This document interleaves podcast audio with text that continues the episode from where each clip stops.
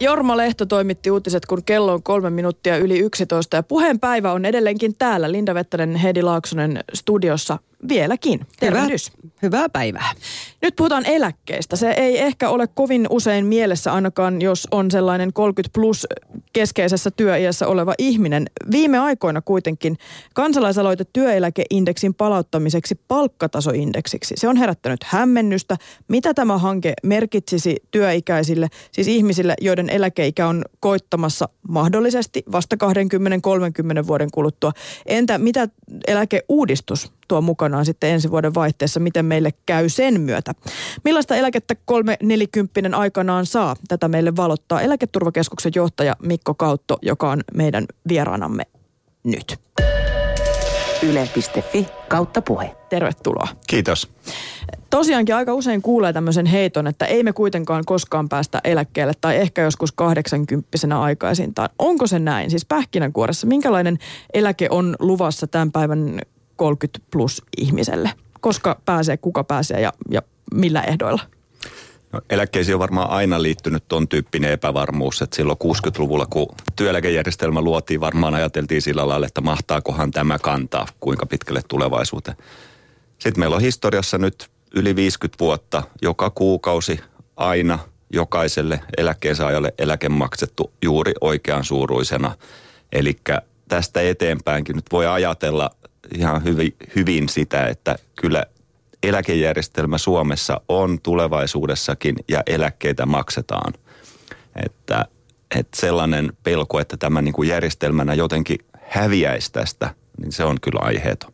No mikä se tilanne tällä hetkellä on? Mikä se ikään kuin kassatilanne? Katetaanko tällä hetkellä työeläkemenot näillä maksutuloilla? No tällä hetkellä työeläkejärjestelmä kokonaisuutena – on rahoituksellisessa tasapainotilassa pitkälle aikavälille. Tarkoittaa sitä, että varoja, joita rahastoissa on, sekä sitten sitä maksutasoa, jota tällä hetkellä työnantajat ja työntekijät palkastaan maksavat, niin sillä maksutasolla, niillä varoilla, joita tällä hetkellä on, kartutetut eläkkeet pystyttäisiin tulevaisuudessakin maksamaan. Siis myös meidän eläkkeet? Kyllä, myös tulevat eläkkeet. Eli siinä mielessä suomalainen työeläkejärjestelmä tänä päivänä on rahoituksellisessa tasapainossa paremmassa rahoituksellisessa tilanteessa kuin mitä se on ollut viimeiseen kolmeen tai neljäänkymmeneen vuoteen. Mm.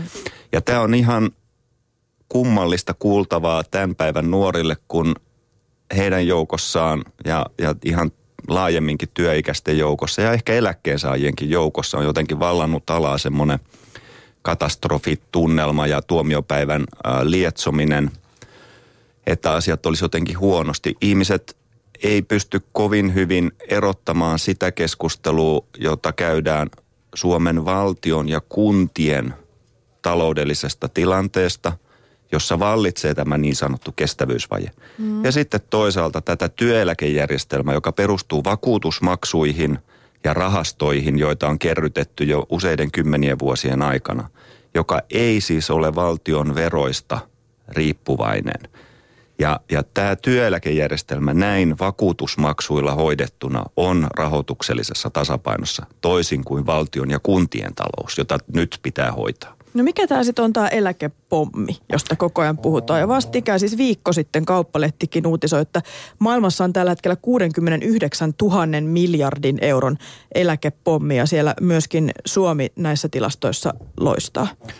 No Suomen äh, työeläkemeno tai kokonaiseläkemeno tuon tutkimuksen mukaan ja meidänkin laskelmien mukaan tulee olemaan noin 15 prosenttia bruttokansantuotteesta – noin 10 vuoden päästä ja tulevaisuudessa sitten pikkasen matalampi. Eli meillä tulee tässä 20- ja 30-luvulla tämmöinen isompi huippu johtuen siitä, että meidän suuret ikäluokat on eläkkeensaajina ja elävät, kiitos pidentyneen elinjään, niin pitempään eläkkeensaajina. Me ollaan kuitenkin Suomessa työeläkejärjestelmän rahoitusta hoidettu pitkällä aikavälillä kestävällä tavalla sillä tavalla, että on rahastoja niin, että tämä eläkemenon kasvu ei suinkaan tarkoita sitä, että meidän pitäisi maksuina maksaa tästä enemmän.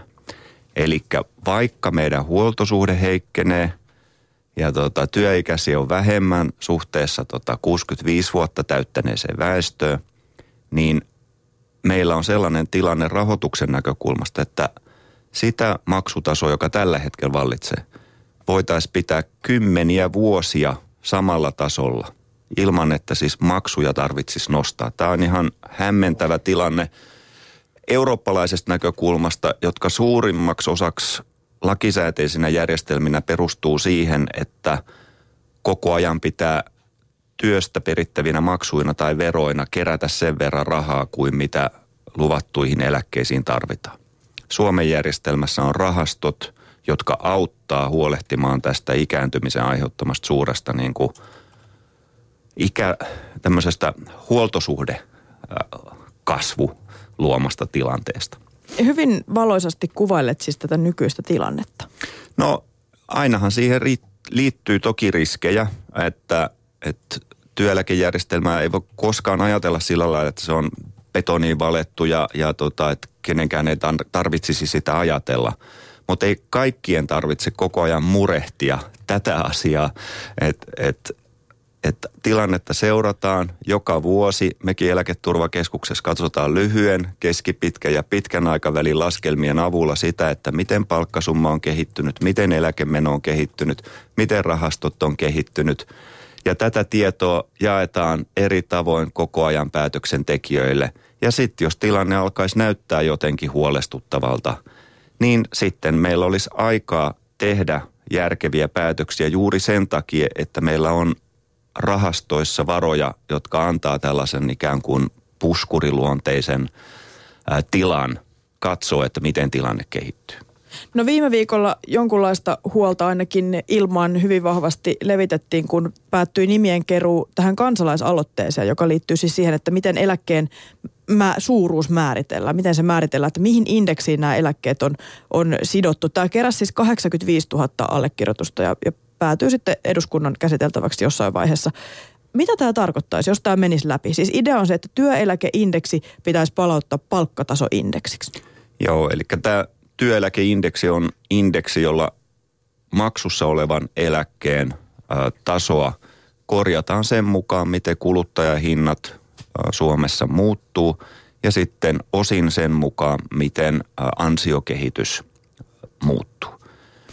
Ja siinä on isompi paino näillä kuluttajahinnoilla kuin ansiokehityksellä. Ja aloite haluaisi, että kuluttajahintoja ei huomioitaisi ollenkaan. Eli otettaisiin pelkästään niin sanotusti palkkakehityksen mukaisesti tämä eläkkeiden tarkistaminen. No se tuottaisi sanotaan noin 25 vuoden aikajänteellä, kun mennään ajassa eteenpäin, niin melkein viidenneksen korkeamman kuukausieläkkeen tähän nykyiseen työeläkeindeksiin verrattuna. Ja se selittää paljolti sitä, että miksi tämä aloite on kovin suosittu. Ihmiset saisivat, ihmiset saisivat tämän aloitteen myötä ää, ajassa joka vuosi vähän korkeampaa eläkettä verrattuna siihen nykylain mukaiseen eläkkeen tarkistamiseen. Se, mitä aloitteen kannattajat ei ehkä niinkään paljon ajattele sitten, että mitä tämä tarkoittaa niin kuin ikään kuin kokonaisuudessa työeläkejärjestelmän ää, kustannettaville eläkemenoille ja toisaalta siitä, sille, että miten tämä rahoitus tässä sitten olisi järjestettävissä. Eli kun näin hyvin eläkkeet sitten kertyisi, se voisi konkretisoida vaikka sillä lailla, että jos keskimääräinen eläke nyt on ää, 1600 euroa kuussa – niin 25 vuodessa se olisi nykyisellä indeksillä ehkä sen korkeampi ja tällä työeläkeindeksillä noin yli 600 euroa korkeampi. Eli 500 euroa per eläke. Mm. Eli se, se konkretisoi, missä mittaluokassa tässä mennään. No, jokainen nyt voi siitä jo ymmärtää, että kun meillä on puolitoista miljoonaa eläkkeensaajaa, ja kaikkien eläkkeitä lähdetään tällä tavalla nostamaan vuosi kerrallaan aina vaan korkeammaksi niin, että aina se taso, johon tarkistus tehdään, on joka vuosi aina suurempi. Niin siitä seuraa aika iso eläkemeno. Eläkemenon kasvu on miljardiluokkaa. Jo kymmenessä vuodessa puhutaan yli 2,5 miljardin vuosittaisesta menolisäyksestä ja 2040-luvulla jo yli 7 miljardin vuosittaisesta eläkemenolisäyksestä. Eli eläkemenot tällä tavalla valitettavasti myöskin kasvavat suhteessa siihen mukavaan asiaan, että yksittäiset eläkkeet nousee. Jotta nämä eläkemenot voidaan rahoittaa, pitää joko kerätä korkeampaa maksua niiltä työikäisiltä, jotka työssä on, tai sitten niin kuin aloite ehdottaa, käyttää varoja. Hmm. Ja varojen käyttäminen nyt pitää ajatella sillä tavalla, että siinä ei ole kysymys oikeastaan muusta kuin aikalisästä sille, että maksuja sitten jossain vaiheessa pitää nostaa tai eläkkeitä leikata, koska ei ole varaa rahoittaa niitä. Kuulostaa siltä, että tämä aloite ei välttämättä sun näkökulmasta ole kauhean järkevä. No aloite on järkevä yksittäisen eläkkeensaajan eläkkeen kehityksen näkökulmasta, mutta pitää ajatella myös sitä kokonaisuutta, ei vaan sillä lailla putkinäköisesti, että eläke minulle suuremmaksi, vaan myöskin sitä, että mikä on realismia ja rahoitettavissa. Ja sekä eläkkeen taso, eläkemeno, sen rahoittaminen pitää olla saman aikaan mielessä – ja sitten vielä myös katsoa, että mitä tämä tarkoittaa niin kuin eri sukupolvien näkökulmasta tämmöinen järjestely. No. Niin, eläketurvakeskuksen johtaja Mikko Kautto on meillä täällä vieraana ja meillä on myös luvassa toinen näkemys aiheeseen. Joo, kuunnellaan vähän, että mitä tästä aloitteesta ajatellaan etujärjestössä, siis eläkkeensaajien keskusliitossa. Meillä on puhelimessa puheenjohtaja Matti Helsteen tuosta järjestöstä. Tervehdys. No hei vaan tosiaankaan ei, ei hirveän korkea arvosanaa saanut tämä aloite täältä eläketurvakeskuksen johtajalta. Mites teillä? Tekin olette seuranneet tätä hyvin tarkasti. Toki se on hyvinkin vilkkaasti keskustelussa eläkeläispiireissä, mutta jos Eikölän kantaa siihen katselua, niin me on tietysti todettu, että aloite on olemassa, mutta se ei ehkä toteuta niitä meidän tällä eläkepolitiikalla asettamia tavoitteita. Meille tavallaan ykkösasia on se, että – nykyinen eläkejärjestelmä on sellainen, että sen tuloksena kyllä, kun on pieni palkka ja elää kauan, niin kuolee köyhänä. Että tähän niin kuin pitäisi puuttua. Ja meillä mielestä indeksialoite ei siihen perusongelmaan puuttu. Sen takia me ei ole tästä ollut, niin kuin, ei oltu aktiivisesti mukana. Emme vastusta, mutta emme ole aktiivisesti mukanakaan. Meillä on toisen näköinen näkökulma tähän asiaan. Minkä takia tämä aloite ei hyödyttäisi näitä kaikkein köyhimpiä eläkeläisiä? Kun sen nykyisen järjestelmän mukaan eläkeindeksi on prosenttipohjainen. Eli on eläke minkä suurinen tahansa, pieni tai suuri, niin sama prosentti tulee aina kaikille. Ja kun eläkehaitari on varsin laaja, tähän tarkoittaa, että tästä aloitteesta hyötyvät erityisesti hyvää suurta eläkettä saavat, eivät pientä eläkettä saavat. Ja se, se on, on asia, jonka takia me emme tästä niin kauan innostuneita. Hmm. Ilmeisesti Mikko Kautto on myös niin, että, että tosiaankin nuoremmat sukupolvet eivät varsinaisesti tästä hyötyisi, niin kuin tuossa jo sanoitkin. No nuoremmat sukupolvet vähän riippuu siitä, että mistä nuoremmista sukupolvista puhutaan. Että sanotaan niin, että, että tämä aloite sillä tavalla rahoitettuna, kun sitä kansalaisaloitteen allekirjoittajat ajavat, eli että syödään rahastoja, tarkoittaa sitä, että pitkässä juoksussa tämän kustantaa tulevat sukupolvet. Että tällä hetkellä ne varat on ajateltu käytettäväksi sellaisella tavalla, että työeläkevakuutusmaksu voidaan pitää vakaana, kuten tuossa aikaisemmin oli puhetta. Jos varoja lähdetään syömään sillä tavalla, että niillä rahoitetaan parempia eläkkeitä tässä ja nyt ja, ja seuraavina vuosikymmeninä, niin vääjäämättä koittaa jossakin vaiheessa se päivä, jolloin varoja ei enää ole käytettävissä. Ja silloin vakuutusmaksun pitäisi olla ihan yhtä suuri kuin mitä se työeläkemeno silloin tulevaisuudessa on. Meidän laskelmien mukaan se tarkoittaisi noin 10 prosenttiyksikön korotusta eläkevakuutusmaksuun. Et jokainen voi ajatella, että kun tällä hetkellä maksutaso on 24 prosenttia, niin se sitten joskus tulevaisuudessa olisikin 35 prosenttia palkasta. Allekirjoitatko muuten tämän eläkkeensaajien keskusliiton ajatuksen siitä, että köyhimmät eläkeläiset ei myöskään tästä hyötyisi tästä indeksin muuttamisesta? No näin se juuri on. Eli heikoimmin toimeen tulevat eläkkeensaajathan eivät juurikaan ole työeläkkeen piirissä.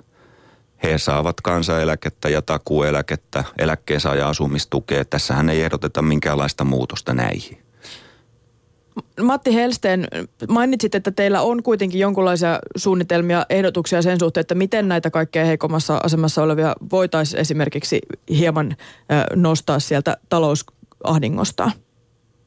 Olen samaa mieltä kuin mitä Mikko Kautta sanoi, eli tämä köyhyysongelma, sitä ei ratkaista työeläkejärjestelmällä, vaan tarvitaan muuta. Mutta sitä voi jonkin verran keventää muuttamalla tätä indeksin, indeksin rakennetta. Niin kuin sanoin, se on nyt prosenttipohjainen ja me ollaan mietitty ja, ja tullaan kampanjoimaan jatkossa sen puolesta, että rakennetta muutettaisiin siihen suuntaan, että korotus, käytän kiellettyä sanaa tupo, onko tämmöinen tupomallinen, eli euroa plus Y prosenttia, jolla saataisiin niin korotuskäyrä kääntymään vähän, vähän alaspäin, eli maksajaksi tulisi osittain suurta eläkettä saavat ja hyötyöksi pientä eläkettä saavat. Tämä, tämä jonkin verran vastaisi tähän köyhyysasiaan, mutta ei toki ole ratkaisu. Mm. Mutta se pitää ratkaisu köyteen pitää hakea eri taholta, ja tämä olisi tämä indeksin, indeksin muuttaminen olisi yksi, yksi osatekijä tässä. Ja se indeksin muuttaminen tarkoittaa sitä, että se voidaan tehdä ikään kuin ilman, että se vaatii lisää rahaa, tai jos rahaa löytyy, niin totta kai se voidaan käyttää siihen. Että se ei ole tavallaan tämmöinen, niin kuin, että se pakottaisi puuttumaan rahastoa tai muu. Jos rahaa on, niin se voidaan käyttää, mutta se voidaan tehdä myöskin nykyrahalla. Onko sulla, Mikko, tähän jotain näkemystä? Voisiko tämä toimia? Mitä, mitä tämä tarkoittaisi meidän 30-vuotiaiden ja sitä hieman vanhempien niin näkökulmasta?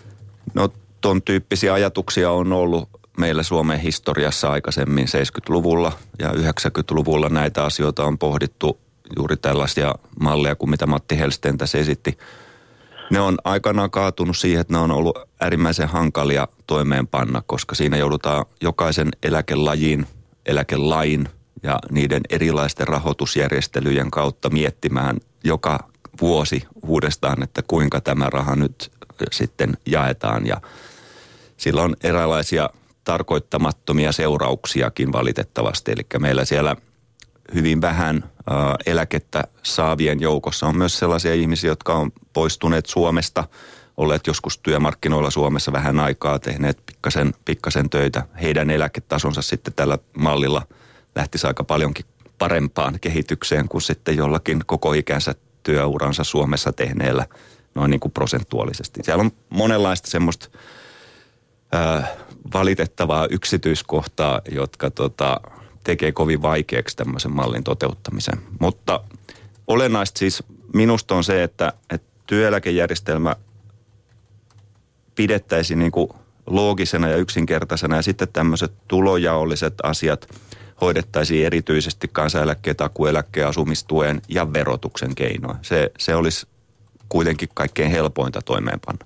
No jos mietitään tätä sukupolviasiaa vielä, niin kenen rahoja nämä tarkalleen ottaen on nämä nyt maksettavat eläkerahat? Siis koska nythän on jonkun verran näkynyt tämmöistä ajatusta heitetty ilmoille, että ne kuuluu näille nykyisille eläkeläisille. Ja sen takia myöskin pitää ruveta niitä jonkin verran kotiuttamaan, koska he ovat aikanaan ne kasanneetkin. Mm. Onko tämä näin? No musta kannattaisi ihmisten ajatella vähän näitä eläkeoikeuksia ja sitten eläkevaroja vähän niin kuin eri asioina. Eli ihmisellä on työllään ansaittu oma eläke, jonka eläkelaitos on velvollinen maksamaan. Ja näin Suomessa on toimittu koko ajan ja toimitaan koko ajan. Näiden varojen äh, rooli sitten, että kenelle ne kuuluu ja kuka ne on aikaan saanut, niin suurin osa varoista on syntynyt vasta 90-luvulla ja 90-luvun puolen välin jälkeen oikeastaan. Eli ne on tällä hetkellä työelämässä olevien keski-ikäisten kontribuoimia voimakkaasti. Ei niinkään nyt eläkkeellä olevien ansaitsemia varoja. Meillä on osittain rahastoiva tämä meidän järjestelmä, mikä tarkoittaa sitä, että jokainen maksussa oleva vanhuuseläke, jokainen maksussa oleva työkyvyttömyyseläke osin rahoitetaan rahastoista, mutta suurimmaksi osaksi työstä työntekijöiltä ja työnantajilta perittävillä vakuutusmaksuilla. Näin on ollut aikaisemmin, näin on tarkoitus olla jatkossakin. Se rahastointiaste on suurin piirtein samaa luokkaa, 25 prosenttia suhteessa siihen, mikä meidän eläkevastuu on. Mikko Kautto, väännetään vielä rautalangasta, nimittäin täällä meidän nettikeskustelussa osoitteessa yle.fi kautta puheen, niin kysellään sitä, että miksi niitä eläkerahoja siellä rahastoissa niin kuin jem, jemmataan, mutta siis eikö niillä siis kateta nämä meidän eläkkeet? Ei ne niitä varsinaisesti siellä niin kuin syyttäsuotta jemmassa pidetä. Joo, eli tällä hetkellä meillä on se tilanne, että työeläkemeno on suurempi kuin mitä eläkevakuutusmaksuina työeläkejärjestelmän eri toimijat saavat sisään. Jotta tämä maksutuloa suurempi työeläkemeno voidaan rahoittaa, tarvitaan niitä varoja. Eli varoille saadaan joka vuosi tuottoa toivon mukaan. Ja tästä tuotosta maksetaan tämä maksutuloa suurempi eläkemeno. Jotta tämä onnistuisi näköpiirissä olevassa tulevaisuudessa, jossa meidän eläkemeno on joka vuosi tästä eteenpäin suurempi kuin maksutulo, niin meillä pitäisi olla varoja koko ajan. Ja tässä tulee juuri tämä kansalaisaloitteen niin kuin rahoituksellinen haaste siinä mielessä, että sieltä lähdetään käyttämään niitä varoja parempiin eläkkeisiin, jolloin varat koko ajan pienenee ja sitten enää tätä eläkemenon ja maksutuloerotusta niillä ei voidakaan rahoittaa, jolloin maksua pitäisi nostaa. Niin ja siis sehän olisi tosi huonoa rahastovarojen sijoittamista, jos ne eivät yhtään tuottaisi. Kyllä. Äh, tässä on sijoittamisen osalta toki koko ajan se haaste eläkesijoittajilla, että pitäisi löytää hyvää tuottoa, toisaalta tehdä ne sijoitukset turvaavalla tavalla. Ja sitten se, mikä vielä kannattaa huomioida, että ei ole pelkästään se, että eläkelaitokset juoksisivat tuoton perässä. Heitä säätelee myös finanssivalvonnan ja, ja tota, meidän eduskunnan asettamat ää, vakavaraisuussäännökset ja erilaiset muut säädökset, joilla ohjataan sitä riskinottamista. Eli siinä mielessä tuotto ei voi olla ehkä niin kovaa kuin äärimmäisen riskillisillä sijoittajilla voi olla. Näin sanoi siis eläketurvakeskuksen johtaja Mikko Kautta ja sen lisäksi puhelimitse tähän keskusteluun osallistuu eläkkeensaajien keskusliiton puheenjohtaja eh, Matti Helsteen. Eläkejärjestelmähän nyt on joka tapauksessa jollain lailla uudistumassa ensi vuoden alusta tarkalleen ottaen.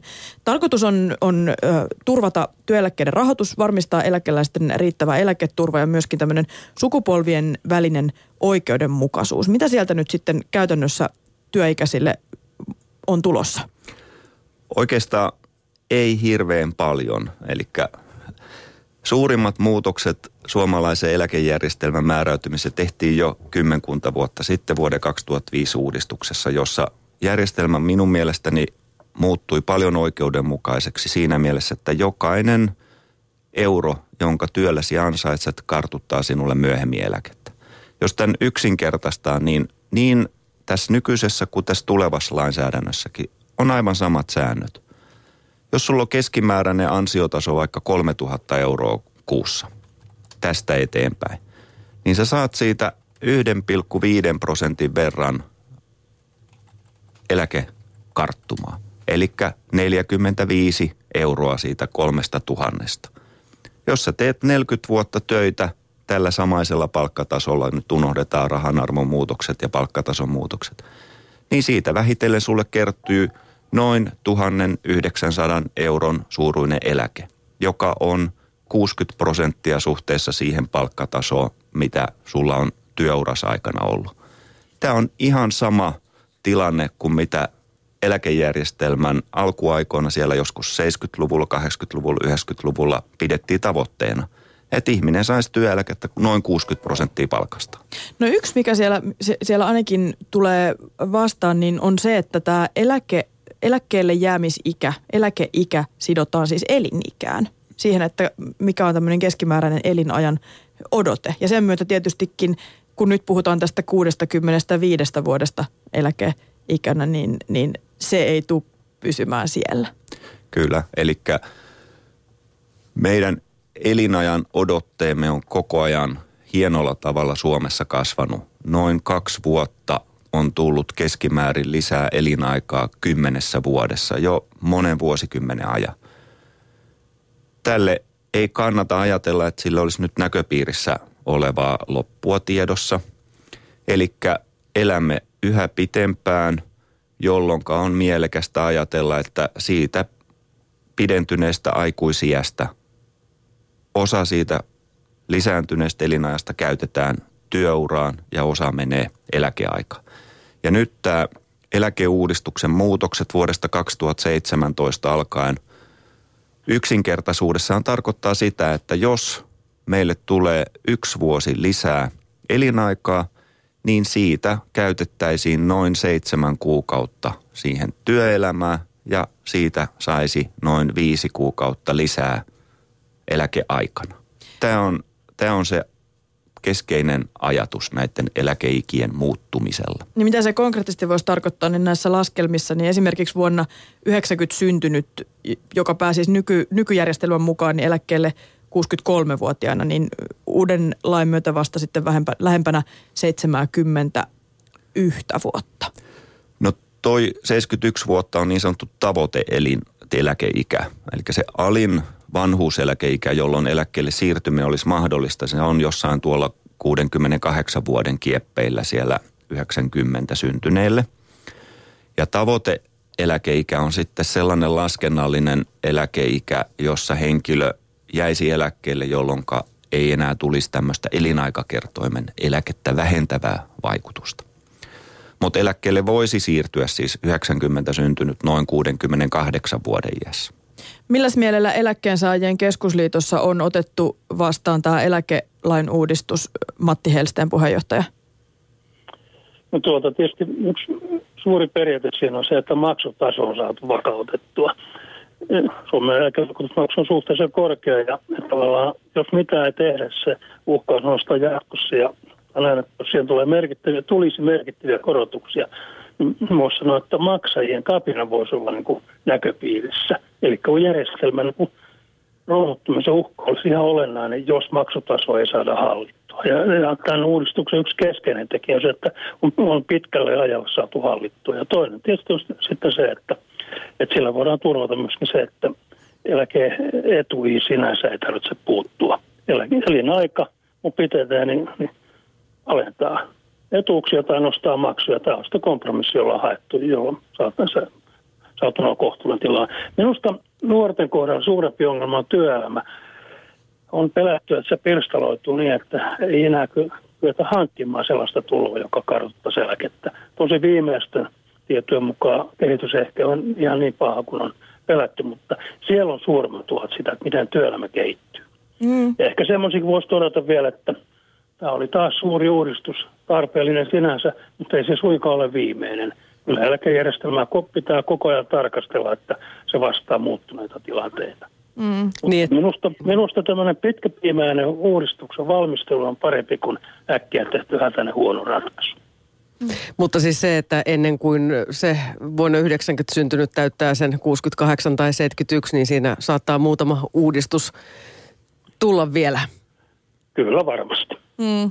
Mutta no. uudistus, sitä nyt ei välttämättä pidä aina kokea kovin negatiivisena, vaikka se tietysti kyllä viime aikoina vähän sitä on ollut, mutta kyllä tavallaan pakko pitää järjestelmä siinä iskussa, että se vastaa haasteisiin. Ja Suomen järjestelmä on tällä hetkellä kohtuullisen hyvä. Ei, ei virheitä, mutta kohtuullisen hyvä. No kun meillä nyt on täällä, täällä keskustelemassa Eläkkeensaajien keskusliiton puheenjohtaja Matti Helsteen sekä Eläketurvakeskuksen johtaja Mikko Kautto, niin olisi myös kiinnostavaa kuulla ihan tavallisen kansalaisen näkökulmasta siitä, että miten tätä omaa selkänojansa nyt tämän eläkkeen suhteen voisi ja kannattaisi turvata tässä kohtaa, kun vielä tämmöisessä, mikä, mikä se nyt tilastojen mukaan on varhaista keski-ikää, kun reilut 30 on mittarissa 30-40 vuotta, niin tota, tästähän nyt on puhuttu paljon. Tämmöinen niin sanottu Y-sukupolvi on tällä hetkellä aika kovilla, vuosina 80-95 syntyneet. Suomen Pankin analyysin mukaan alle 35-vuotiaiden kotitalouksien elintaso ei ole juurikaan noussut tässä viime vuosien aikana. Mitä tässä nyt kannattaisi miettiä sen suhteen, että se oma eläketurva ainakin olisi jollain, jollain tolalla? Onko tämmöinen eläkesäästäminen vielä järkevää varmistelua vai ei? Mä katsoisin sitä asiaa sillä tavalla, että kun ymmärtää tätä työeläkejärjestelmän perusperiaatteen, niin hirveästi ei tarvitsisi lakisääteisistä eläkkeistä niin kuin omassa henkilökohtaisessa elämässään murehtia. Että olennainen juttu on, niin kuin Matti Helsten sanoi, se, että onko työtä ja millä ansiotasolla. Ja silloin kannattaa niin kuin siihen omaan koulutukseensa, työelämävalmiuksiinsa, osaamisiinsa, aktiivisuuteensa panostaa. Enemmän kannattaa niin kuin nuorena ajatella siis kaikkia niitä mukavia asioita, toiveita ja odotuksia, mitä elämältä on. Siis kaikkia kivaa asiaa, rakkautta, puolison löytymistä ja mahdollisesti lapsia ja kaikkea, kaikkea sosiaalista mukavaa. Eläke karttuu sitten siinä rinnalla, kun tehdään töitä ihan sellaisilla yksinkertaisilla säännöillä kuin mitä mä äsken kerroin, eli puolitoista prosenttia per ansaittu euro. Eli se on ratkaisevaa, miten sitten pitkässä juoksussa se oma työura muodostuu. Nyt toki on juuri tuollainen tilanne, mitä Linda kerroit, eli meillä on ollut huonoa talouskehitystä, heikkoa kasvua, matelevaa työllisyyttä, työttömyysaste turhan korkea, niin se näkyy juuri näissä työmarkkinoille tulevissa iissä. Mutta se, että onko tämä 40 vuotta tällaista, niin sitä tuskin kukaan pystyy nyt tässä vaiheessa niin kuin mitenkään vahvasti ennustamaan. Ja tarkoitus ja toive varmasti olisi, että tämä tilanne tästä saadaan oikeenemaan ja paranemaan ja että talouskasvua historiallisesti on aina tullut heikkojen aikojen jälkeen ja joskus sitten yllättävänkin nopeasti, kun on kiritty. Eli pitkällä juoksulla se työeläkekin voi olla siis ihan hyvä. Sitten se, että mitä muuta voi tehdä. Sitten puhutaan tämmöisestä ikään kuin eläkesäästämisestä tai säästämisestä ylipäätään. Siinä vaan on se haaste, että jos ei ole työtä, niin ei ole sitten paljon tuloja, joista säästää. Eli se sama ongelma on, on sitten edessä niin kuin käytännössä siitä, siitä niin kuin työn puutteesta mm. johtuen. Ja säästämisen osalta sanoisin, että se, että säästääkö sitten omaan asuntoon, sijoitusasuntoon, jollekin sijoitus rahastotilille tai tämmöiseen, niin mahdollistaa sen, että niitä säästöjä voi siinä koko säästämisajankin vähän miettiä joustavasti. Jos on kovin epäluottavainen omaan taloudenhallintakykyynsä, sitten kannattaa niin kuin sitoa omat kätensä ja, ja ajatella, että en pysty koskemaan syrjään laittamiini rahoihin ja lähteä sitten sitomaan semmoisille pitkäaikaissäästämistileille, joista, joissa ei ole nosto-oikeutta kuin sitten vasta joskus hamassa tulevaisuudessa. Entäs Matti Helsteen, pistäisitkö rahoja lukkojen taakse tässä kohtaa? No tuota, vähän samaa mieltä kuin Mikko Kautta, että en ilmeisesti kannata eläkesäästämisiä. Totta kai jos joku haluaa tehdä sen, eihän siinä mitään. Mutta siinä on vaan se ongelma, että jos on huono työ, työtilanne ja työura, niin ei se paljon säästä. Jos on hyvä työura ja muuta, niin tarvittaa sitä eläkesäästämiseen vähenee. Että minusta se työelämä on se niin kuin tulevan työeläkkeen niin kannalta ihan se keskeinen. keskeinen. Jos on huono, huono mm. työllisyystilanne ja huonot, huono, huono palkka, niin ei siitä paljon säästäkään. Ne on vähän kytkyssä toisiinsa. Kun järjest... Mä uskon suomalaisen työeläkejärjestelmän kohtuullisen hyvin, että, että se, se takaa kohtuullisen, ei, ei mitään ruususta, mutta kohtuullisen tulon kuitenkin eläkkeellä ollessa. No entäs tämmöisestä oman elämän sukupolvin näkökulmasta, koska nyt on käyty jonkun verran keskustelua siitä, että kannattaako näiden suurten ikäluokkien edes miettiä omaa perintöä vai huoletta käytellä sitten näitä varojaan mukavaan elämään, matkusteluun ja itsestä huolehtimiseen, kun sinne eläkkeelle pääsee pitkien työvuosien jälkeen. Toisaalta se kai on niinkin, mutta tota, tuntuu hieman huonolta taloudenpidolta. Mitä mieltä te olette? No jokainen tekee omilla rahoillaan mitä haluaa, että luulen, että tämmöinen niin perinnönjättömotiivi, jota on niin kuin ajateltu, että suuret ikäluokat ei samalla tavalla niin kuin kantaisi kuin aikaisemmat ikäluokat. Että, sellainen kuitenkin on aika vahvana ihmisissä, niin suomalaisissa kuin, kuin muidenkin maiden ihmisillä. On totta, että kulutustottumukset on kovin paljon muuttuneet. Eli nyt eläkkeelle siirtyneet suuret ikäluokat varmastikin käyttää rahaa aivan toisella tavalla kuin, kuin tota pari 30 vuotta sitten eläkkeelle siirtyneet. Ja siinä mielessä niin kuin vaatimustaso ja, ja toiveet eläkeaikaisille tuloille on niin kuin varmasti korkeammalla viritystasolla kuin mitä ne on historiassa olleet. Historiassa iso hieno parannus oli se, että saatiin edes joku kansaneläke ihmisille. Ja sitten kun tuli vielä ansioihin sidottua työeläkettä, niin se oli valtavan suuri parannus. Ja nyt sitten on se kysymys, että, että kuinka paljon on mahdollista siirtää elinkaarella tuloja sinne eläkeaikaan. Joku realismi siinä on, koska muuten ää, se maksurasite kohdentuu aivan turha voimakkaasti niille pienimmille ikäluokille, joita meillä tässä yhteiskunnassa on. Et se kannattaa muistaa tästä sukupolvinäkökulmasta vielä, että, että sanotaan 40-luvulla syntynyt, kun hän työelämässään aloitti, niin ei se maksutaso silloin ollut kuin jotain 5 prosenttia palkasta. Ja meni pitkään ennen kuin se oli edes 10 prosenttia palkasta ja senkin maksoi kokonaisuudessaan työnantaja. Tänä päivänä nuori, joka siirtyy työelämään, niin se maksutaso on nyt 24 prosenttia. Eli se, että meillä on näitä rahastoja, niin sillä on pystytty pitämään tätä maksutasoa edes tällaisella tasolla.